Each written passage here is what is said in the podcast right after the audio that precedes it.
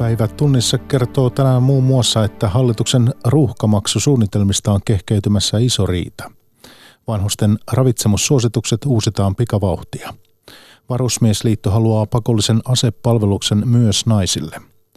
Kreikassa valta vaihtuu ennenaikaisten parlamenttivaalien tuloksena ja ihmisoikeusjärjestö Amnesty International vaatii YKta tutkimaan Filippiineillä huumeiden vastaisessa sodassa tehdyt surmat.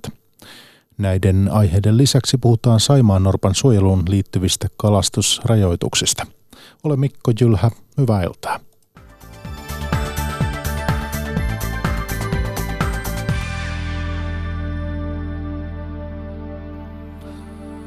Hallituksen aikomus karsia liikenteen päästöjä ruuhkamaksuilla on synnyttämässä lihavan riidan.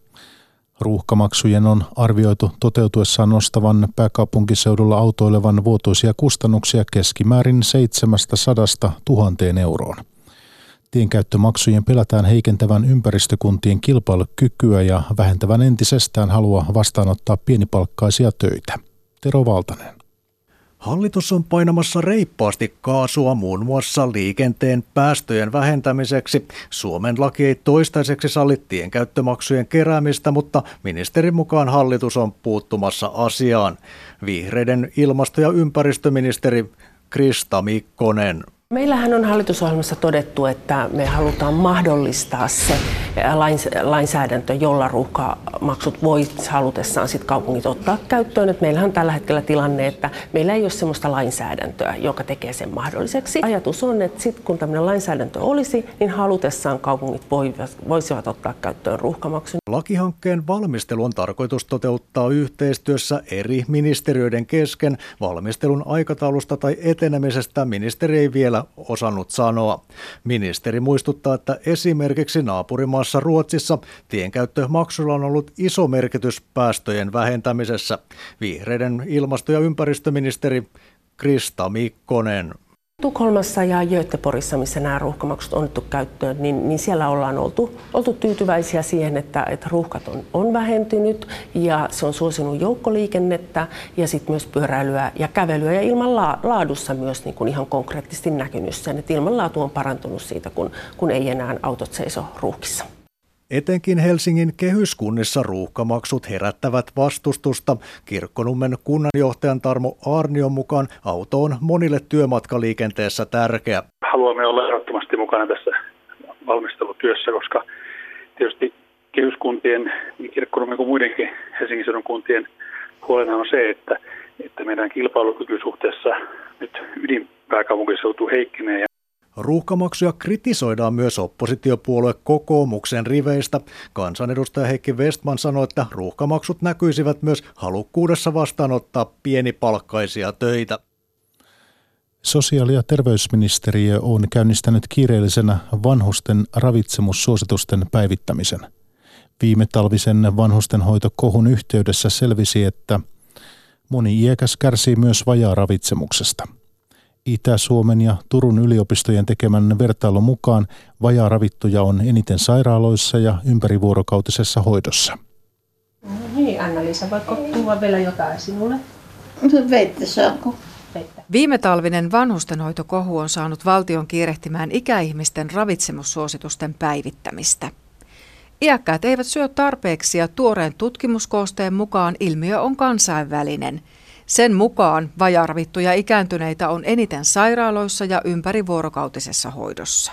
Kuopion kaupungin Harjulan sairaalan pitkäaikaishoidon osastolla vajaravitsemukseen on jo kiinnitetty huomiota, kertoo osaston hoitaja Katri Ojala. Meille tulevat pitkäaikaishoiva-asukkaat on pääsääntöisesti aika huonokuntoisia, eli heillä on jo monia taustasairauksia ja se ravitsemustila voi olla huono jo ollut pitkään siellä kotona tai sitten tuolla akuuttiosastollakin, kun Minkälainen ravitsemuksellinen suunnitelma tämmöisessä tilanteessa voidaan tehdä potilaan suhteen?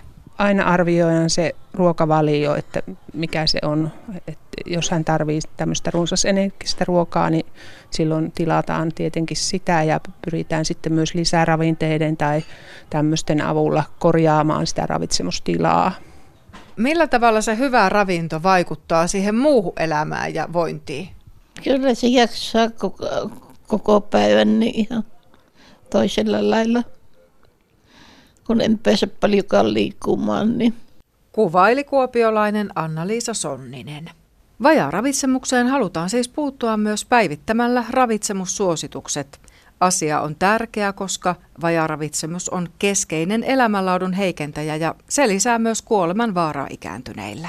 Miten paljon iäkkään vointia voidaan parantaa ravinnolla? Kyllä sitä voidaan hyvinkin paljon parantaa. Eli se yleiskunto nousee, sillä ravitsemuksella voi vaikuttaa siihen liikkumiseen ja se vaikuttaa myös mielialaan.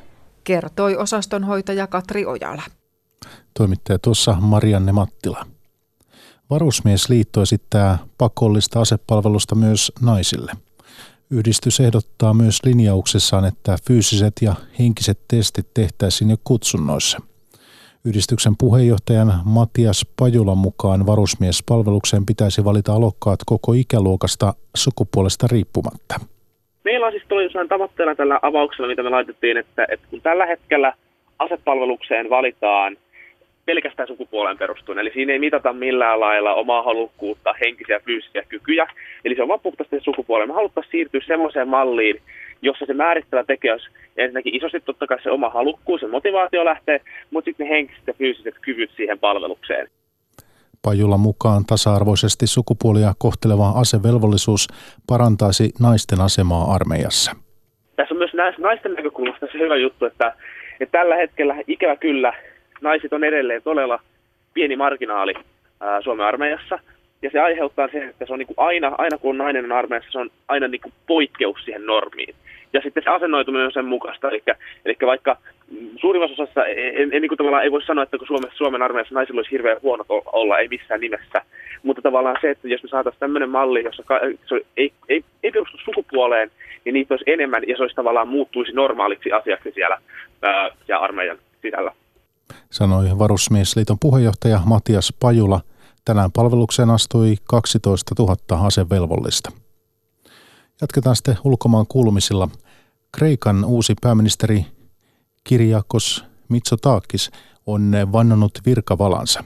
Mitsotakisin keskusta-oikeistolainen uusi demokratia-puolue sai eilisessä vaaleissa enemmistön maan parlamenttiin. Talousmiehenä tunnettu Mitsotakis on luvannut laittaa Kreikan kymmenen vuotta vaikeuksissa olleen talouden kuntoon – Kreikalla on EU-maista eniten velkaa 181 prosenttia bruttokansantuotteesta. EU-kirjavaihtaja Anna Karismo raportoi iltapäivällä Ateenasta. Yleiskuva on se, että uudella demokratialla on puolueena hyvä maine ulkomailla. Kirjakos, Kirjakos Mat, Mat, Mitsutakisilla on bisnestausta, joten ä, tämä otetaan luultavasti myönteisesti vastaan markkinoilla ja talouspiireissä.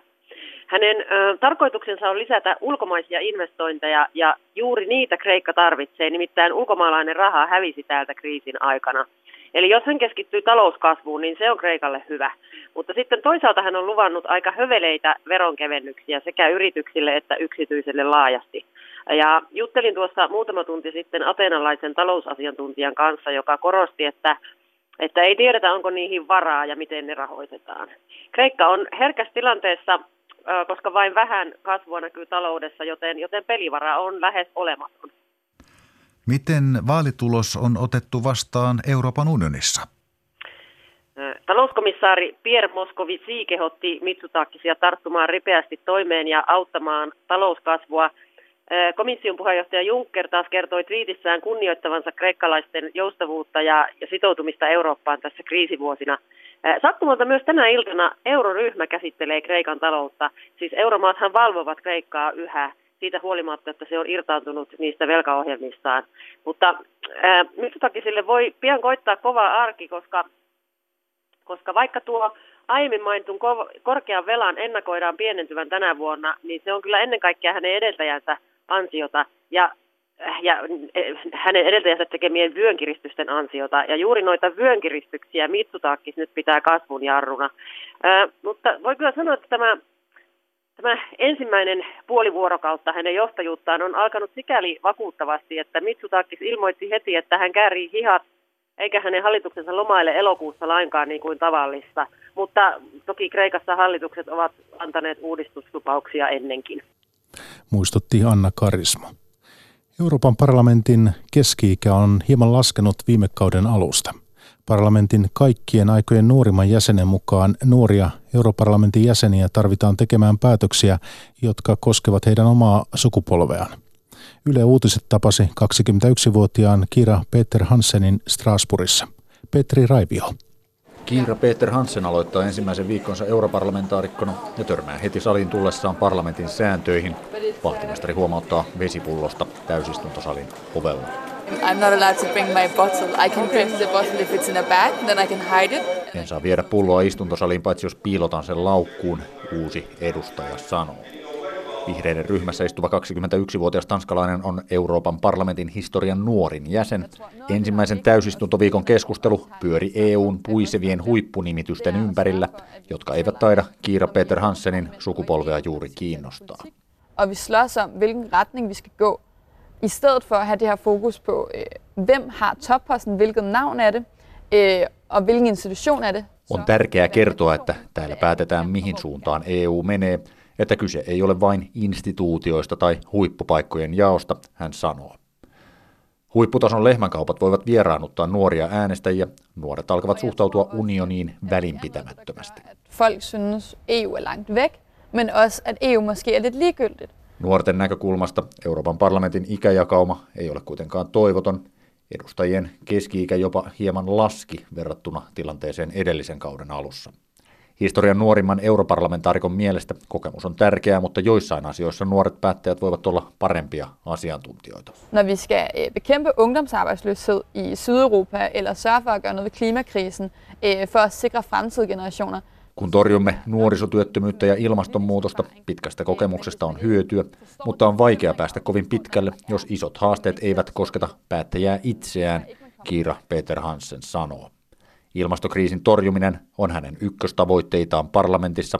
Taloustieteiden opiskelijasta MEPiksi ryhtynyt nuori nainen aikoo toteuttaa omia periaatteitaan matkustamalla Kööpenhaminan, Brysselin ja Strasbourgin väliä junalla lentämisen sijaan. Strasbourgista Petri Raivio. Filippiinien huumeiden vastaisen sodan surmat jatkuvat, vaikka niistä ei ole raportoitu, kertoo ihmisoikeusjärjestö Amnesty International – se vaatii YK on ihmisoikeusneuvostoa hyväksymään esityksen huumesurmien tutkimisesta. Kirsi Krovli. Filippiineillä huumeiden vastaisen sodan surmista on tullut hyväksyttyä normaali arkea. Näin sanoo ihmisoikeusjärjestö Amnesty International. Tilastojen mukaan 6600 epäiltyä on kuollut poliisiratsioissa presidentti Rodrigo Duterten kolme vuotta sitten aloittamassa huumesodassa – Aktivistien mukaan surmien määrä on moninkertainen, jopa 27 surmaa päivässä. During the first few years of this administration, the killings were... Kahden ensimmäisen vuoden aikana surmia dokumentoitiin hyvin, mutta nyt niistä kerrotaan tuskin lainkaan. Tämä on normalisoinut laittomat surmat ja poliisiväkivallan, sanoo Amnesty Internationalin Filippiinien toimistoa johtava Butch Olano. Kolmevuotiaan tytön surma kesäkuun lopussa on lisännyt poliisin toimien arvostelua. Poliisin mukaan lapsen huumeepäilty isä oli pitänyt tätä ihmiskilpenä poliisiratsiassa.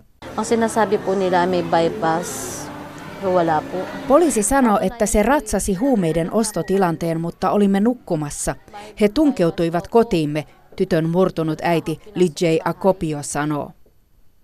Filippiinien johto kiistää, että poliisi ampuisi aiheetta. Hindi mo gusto mo mangyari na ganun. Pero shit happens. Tällaista ei halua koskaan tapahtuvan, mutta rapatessa roiskuu, kommentoi huumesodan aloittanut entinen poliisijohtaja ja senaattori Roland de la Rosa. Hän lupaa, että lapsen surma tutkitaan. Amnesty International vaatii YK ihmisoikeusneuvostoa hyväksymään päätöslauselman, jolla aloitettaisiin Filippiinien verisen huumesodan tutkiminen. Neuvosto kokoontuu perjantaina äänestämään asiasta Islannin esityksestä. Päätöslauselman läpimeno on kuitenkin epävarmaa.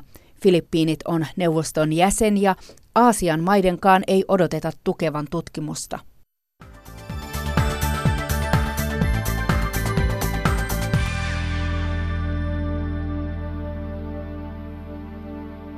Palataan sitten kotimaahan. Ympäristöministeri Krista Mikkonen kiirehtii Saimaan Norpan suojelua jo olemassa olevan asetuksen voimin.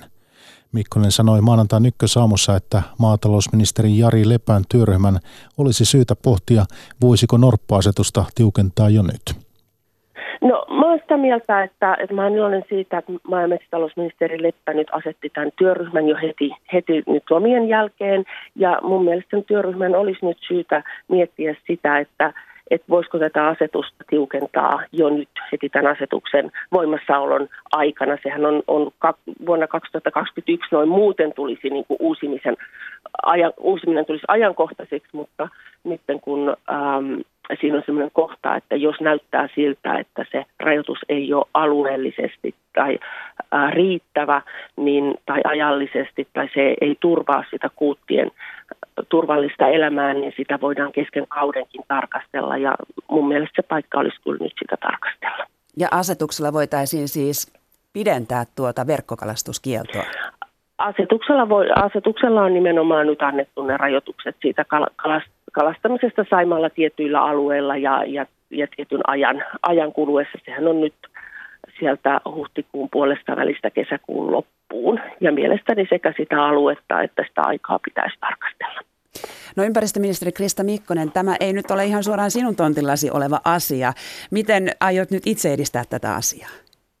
No todellakin tämä on maa- ja metsätalousministeriön tontillaan nämä, nämä kalastusrajoitukset, mutta, mutta tosiaan niin, niin selvästi myös, myös maa- ja metsätalousministeri Jari Leppä on, on, on huolissaan tästä asiassa ja heti, heti tämän, tämän työryhmän kutsukoolle ja mun mielestä on oikein hyvä, että nyt tarkastellaan sitä, että onko nämä riittäviä. Ja totta kai yhdessä, yhdessä keskustellen myös sinne maa- ja, maa- ja metsätalousministeriön suuntaan, niin tätä asiaa viedään eteenpäin. Luuletko, että löytyy sellainen sopiva tasapaino sekä kalastajien, vapaa-ajan kalastajien että sitten taas norpansuojelijoiden välillä? No mä luulen, että, että Saimaan, Saimaan radan asukkaat sekä, sekä tota mökkiläiset että siellä vakituisen asukkaat, niin he itse myös haluavat, että, että Norppa säilyy. Tästä on tehty muutamia äh, kyselyitäkin ja, ja on suuri halukkuus siihen, että, että, että näitä kalastusrajoituksiakin voidaan käyttää yhtenä keinona siinä. Ja tosiaan tämä kansalaisaloite tietysti myös indikoi hyvin sitä, miten suomalaiset tykkää, tykkää Norpasta ja haluaa vahvistaa sen suojelun. Ja sitten toisaalta nyt, nyt viikonloppuna niin Puumalassa esimerkiksi, kun Luonnonsuojeluliitto jakoi näitä katiskoita, jotka on turvallisia Norpalle, niin siellähän oli valtava jono. Ihmiset toi verkkojaan pois ja, ja otti katiskaa tilalle, että se kalastaminen on mahdollista toki muillakin välineillä kuin verkoilla mutta kuitenkaan ihan tällaista verkkokalastuksen täyskieltoa et, et sinäkään aja. No mä luulen, että se, se arviointi varmaan tota, päätyy siihen, että, että se, se täyskielto ei ehkä, ehkä ole, ole sit se, mihin löytyy yksimielisyys. Että, että esimerkiksi tietysti me tiedetään, että kuuttien kohdalta niin tärkeää olisi saada pidennettyä sitä verkkokalastuskieltoa, jotta kuuteista tulee riittävän vahvoja ja, ja myös ehkä niin kuin oppivat kalastamaan myös myös tota, itse niin, että eivät välttämättä siellä verkkoalueella niin paljon liiku, että, että me tiedetään, että esimerkiksi talvi, talvisaikaan ei niin suurta riskiä kuute, tai Norpilla ole.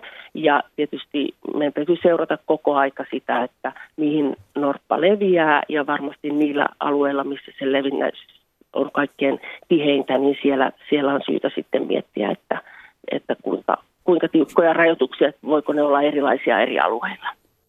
Noin ympäristöministeri vihreiden Krista Mikkonen Kansalaisaloite verkkokalastuksen kieltämisestä Saimaan Norpan elinalueella etenee siis eduskuntaan kerättyään 50 000 nimeä. Ja asia kommentoivat seuraavaksi lakimies Jenni Fredriksson Kalatalouden keskusliitosta sekä toiminnanjohtaja Markku Marttinen Suomen vapaa-ajan kalastajien keskusliitosta. No onhan toi tosi surullista, mitä jälleen kerran on käynyt Saimaalla näiden norppien osalta ja ihan varmasti niin on näitä kyllä varmastikin syytä lähteä tiukentamaan näitä rajoituksia. En mä yhtään sitä katso pahana. Ympärivuotinen kielto on kuitenkin varmasti turha kyllä. Mutta tämmöinen avovesikausi niin on ongelmallista näille norpille ja näille kuuteille erityisesti. Hmm. Kyllä se tietysti ihan perusteltu on. Helppoa tämä ei ole kyllä, koska, koska tota niin, mitä itse verkkokalastukseen tulee, niin ihan hiljattain ilmeisesti Luonnonvarakeskuksen tutkimus, jossa on selvitelty tätä vapaa-ajan kalastajien profiiliä Suomessa ja nimenomaan verkkokalastus on erittäin suosittu siellä Itä-Suomessa ja Pohjois-Suomessa. Et sinänsä verkkokalastus on hiipumassa Suomessa ja, ja, tuota niin, ja se selvästi keskittyy vanhempiin ikäluokkiin. Mutta siis ei voi kiistää, siis tässä on kuitenkin semmoista perinnettä Suomessa, jossa tämä on tärkeää, tämä saaliin talteenotto ja tämä on hirveän tärkeää tämän lähikalan syömisenkin kannalta, että verkko on tehokas pyydys. Että täyskieltoa mä en kyllä kannata ympärivuotisesti. No kyllähän tämä on tosiaan erittäin surullista, että nämä kuutit nyt hukkuivat verkkoihin. Mä haluaisin tuoda esille sitä, että, että kuitenkin nämä keväiset verkkokalastusrajoitukset, mitkä ovat nyt tällä hetkellä voimassa, niin nehän on saatu voimaan vapaaehtoisesti niin, että vesien omistajat ovat sopineet valtion kanssa siitä, että verkkokalastusta ei tuona aikana harrasteta. Että nyt, nyt sitten kun tilanne on tämmöinen, niin täytyy tietysti miettiä, että pitäisikö nämä sopimukset sitten päivittää sillä tavalla, että tämä aika olisi sitten pidempi. No minkälaisia vaikutuksia tällaisella verkkokalastuskielon pidentämisellä esimerkiksi sinne heinäkuun loppuun saakka olisi sitten ihan kalastajien näkökulmasta? No kyllähän se on pakko tiedostaa, että, että heinäkuu on, on Suomessa erittäin suosittu lomakausi ja, ja silloin etenkin mökkiläiset sitten kalastaa. Eli kaikki, kaikki ne tuhannet suomalaiset, jotka viettävät kesää siellä Saimaan rannoilla, niin niiden kalastuksen kannalta se heinäkuu on, on erittäin keskeinen aika. Mm. No mitä mieltä olet tästä eduskuntaan etenevästä kansalaisaloitteesta, jossa puhutaan tästä verkkokalastuksen ympärivuotisesta täyskiellosta? Kyllä minä y- ymmärrän sen, että kun, kun nyt sattui, sattui ikävästi nämä puuttikuolemat nyt lyhyen ajan sisään, niin, niin ihmisillä on sitten halua tehdä asialle jotakin, mutta, mutta tosiaankaan ympärivuotista kieltoa en kannata. Pitäisin sen, sen turhana, koska sen jälkeen kun, kun kuutit kasvaa, kasvaa riittävän isoiksi, niin nehän ei sit enää niin herkästi huku verkkoihin, vaan sitten kun niillä on voimaa, niin ne pääsee verkoista kyllä irti. Mm. Eli ympärivuotista ei, ei missään tapauksessa ja sitten toisaalta niin, niin tämähän ei mun nähdäkseni ole eduskunnan asia, vaan, vaan nyt pitäisi miettiä tosiaan niiden sopimusten pidentämistä. Sanoi lakimies Jenny Fredriksson Kalatalouden keskusliitosta, toimittaja edellä Marjo Näkki. Luonnon monimuotoisuus on heikentynyt Suomessa useista suojelutoimista huolimatta – rakentamisen ja maankäytön tieltä kasveja ja osin luontotyyppejäkin voidaan siirtää turvaan niin sanottuihin ekosysteemihotelleihin. Eri puolilla maata siroista on saatu hyviä kokemuksia. Markku Sandel. Rauhoitettu hietaneilikka kukkii valtatien varren Pahderinteellä Raaseporissa. Suunniteltu valtatie 25 laajennus on viemässä niiltä elintilan. Osa hietanelikoista ja muista kasveista sekä hyönteisistä siirrettiin maapakkujen mukana viereiselle hiekkamontulle turvaan viitisen vuotta sitten. Suunnittelija Minna Pekkonen Suomen ympäristökeskuksesta. Tienvarsilla voi olla yllättävän merkittäviä kohteita luonnon monimuotoisuuden kannalta. Ja mä itse tykkään puhua semmoisesta, että, että on tämmöiset niin kuin, ei vielä uhanalaiset, mutta arvokkaat ja lainsuojattomat lajikokonaisuudet, joiden, joiden niin kuin säilymiseen ja turvaamiseen pitäisi panostaa vähän enemmän ennen kuin ne on uhanalaisia. Mm. Hietanelikat, kangasajuruohot ja kissankäpälät ovat juurtuneet ja levinneet uuteen kasvupaikkaan, kuten niitä seuraavat hyönteisetkin. Ekosysteemihotelliin siirrettyjä kasveja voidaan jatkossa palauttaa takaisin esimerkiksi rakennustöiden valmistuttua tai jättää rinteeseen tuotannon jälkeistä maisemointia varten. Ruduksen ympäristöasiantuntija Heli Kanto. Meillä on semmoinen Rudus Lumo-ohjelma jo 2012 käynnistetty. Ja siinä se meidän tavoite on, että, että just tällaiset maanistenottoalueet, niin nämä olisi jopa luonnon kannalta monimuotoisempia siinä vaiheessa, kun me lähdetään sieltä. Raaseporin kokemusten pohjalta kasvien ja luontotyyppien siirtoa voidaan suositella jo siinä vaiheessa, kun maankäyttöä vasta suunnitellaan. Pienimuotoisesti ekosysteemihotelleja on jo toteutettu muuallakin, mutta Rakentamisen ja umpeen kasvamisen tieltä katoaa jatkuvasti perinteisiä ympäristöjä. Minna Pekkonen ympäristökeskuksesta. Kyllä tarvetta olisi, että jos nyt mietitään näitä lajien punaisen listan niin kuin kuulumisia ja, ja luontotyyppien uhanalaisuusarvioinnin tuloksia, niin ihan ehdottomasti kaikenlaisille toimenpiteille, jotka turvaa luonnon monimuotoisuutta ja turvaa meidän niin kuin luontaisia lajiston elinympäristöä, niin kyllä mun mielestä niin kuin laajalla kädellä pitäisi ottaa käyttöön. Ja päivätunnissa lopuksi pohditaan vielä matkailuun liittyviä ongelmia. Monissa Euroopan suosituissa lomakohteissa paikallisia asukkaita on alkanut ärsyttää turistien valtavat määrät. Esimerkiksi Barcelonassa ja Venetsiassa on nähty mielenosoituksia matkailijoiden ehtymätöntä virtaa vastaan ja Pariisi kieltää turistibussit keskustasta.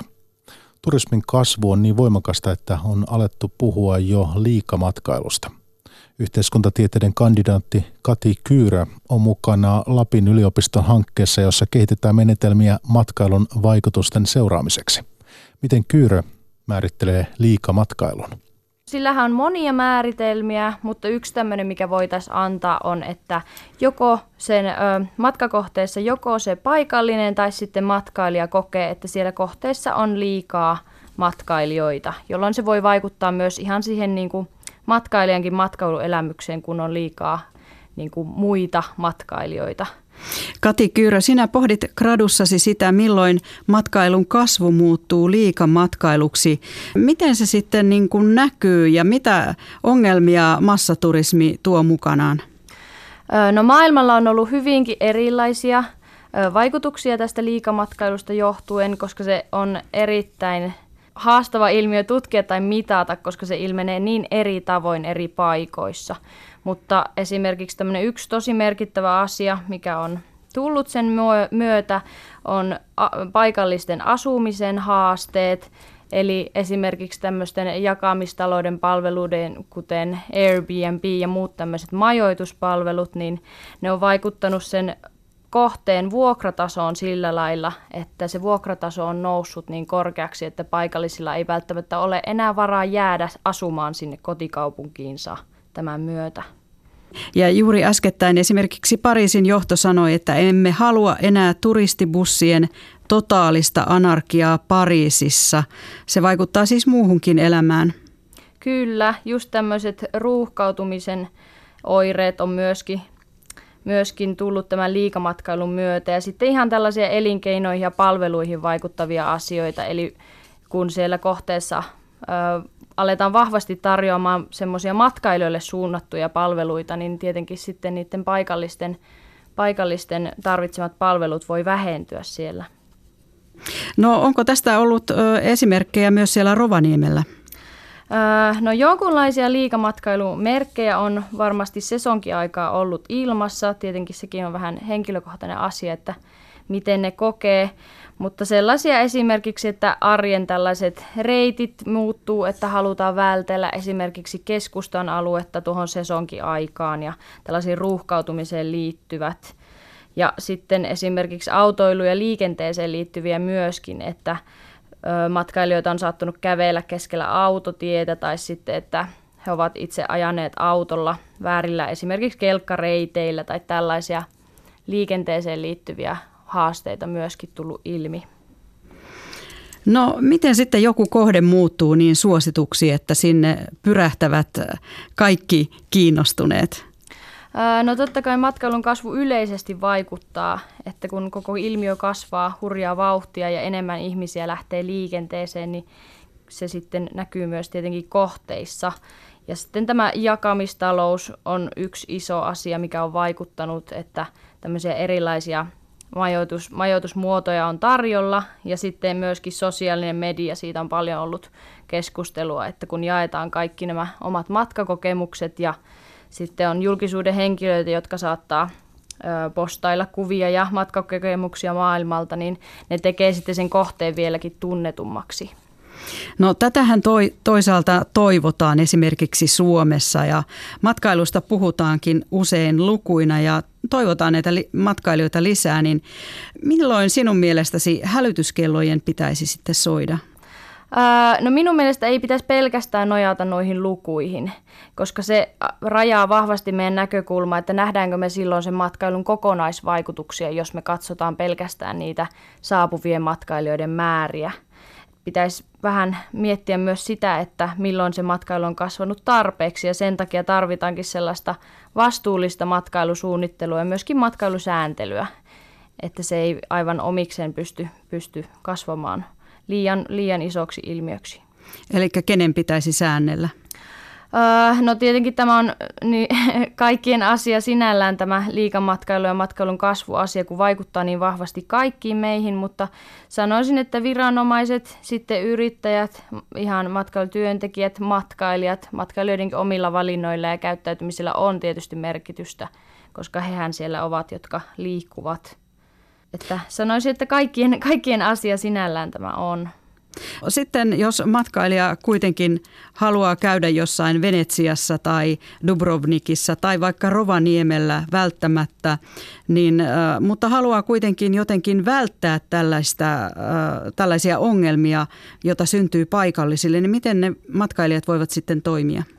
No se on tietenkin haastava, haastava juttu, jos haluaa juuri niihin kohteisiin mennä, jossa tätä jossa tätä liikamatkailuongelmaa on ollut havaittavissa, mutta minä sanoisin, että sellainen ensimmäinen aika helppokin juttu, minkä voi tehdä, on, että yrittää ottaa selvää sen kohteen tilanteesta, että miten siellä ne paikalliset kokee sen matkailun ja se matkailuelinkeinon rooli ja tärkeys siellä.